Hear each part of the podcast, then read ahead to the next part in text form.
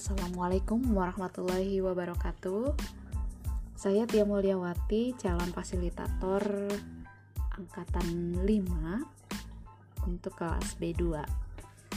Mengenal pemikiran Ki Hajar Dewantara tentang pendidikan.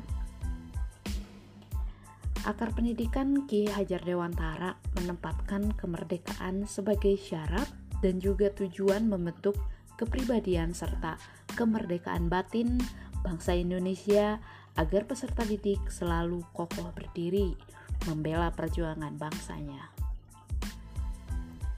Berbicara mengenai pendidikan Indonesia tidak terlepas dengan sosok Ki Hajar Dewantara atau bernama asli RM Suwardi Surjaningrat yang merupakan Bapak Pendidikan Nasional.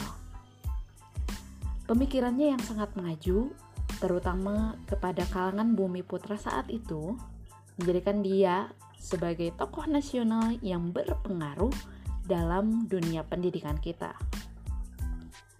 Sebagai tokoh yang hidup dalam masa penjajahan kolonial, Ki Hajar Dewantara tentu turut merasakan pendidikan kolonial Belanda yang menjatuhkan martabat bumi putra kita.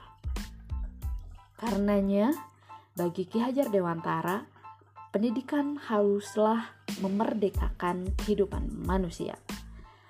Pendidikan mesti disadarkan dalam penciptaan jiwa merdeka, cakap dan berguna bagi masyarakat. Akar pendidikan Ki Hajar Dewantara menetapkan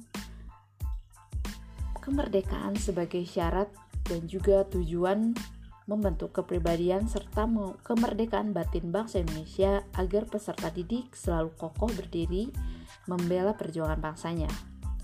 Hal itu dikarenakan kemerdekaan menjadi tujuan pelaksanaan pendidikan. Maka, sistem pengajaran haruslah berfaedah bagi pembangunan jiwa dan raga bangsa.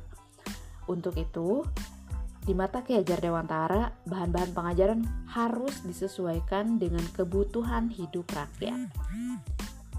Bagi Ki Hajar Dewantara, pendidikan tidak boleh dimaknai sebagai paksaan.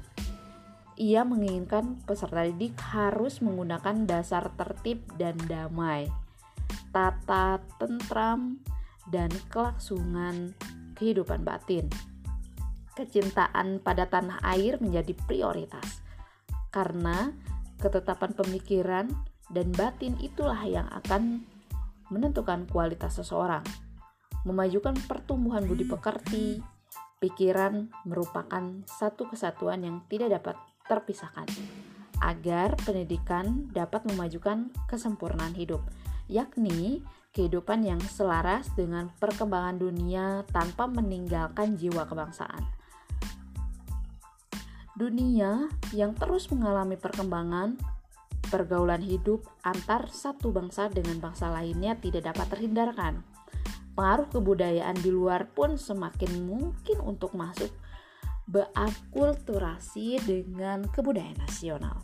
Oleh karena itu, seperti dianjurkan Ki Hajar Dewantara, haruslah kita memilih mana yang baik untuk menambahkan kemuliaan hidup dan mana kebudayaan luar yang akan merusak jiwa rakyat Indonesia dengan selalu mengingat semua kemajuan di lapangan ilmu pengetahuan harus berorientasikan dalam pembangunan martabat bangsa. Ki Hajar Dewantara melihat manusia lebih dari e, sisi kehidupan psikologisnya. Menurutnya, manusia memiliki daya jiwa yaitu cipta, karsa, dan karya Pengembangan manusia seutuhnya menuntut pengembangan semua daya secara seimbang. Pengembangan yang terlalu menitik beratkan pada satu daya saja akan menghasilkan ketidakutuhan perkembangan sebagai manusia.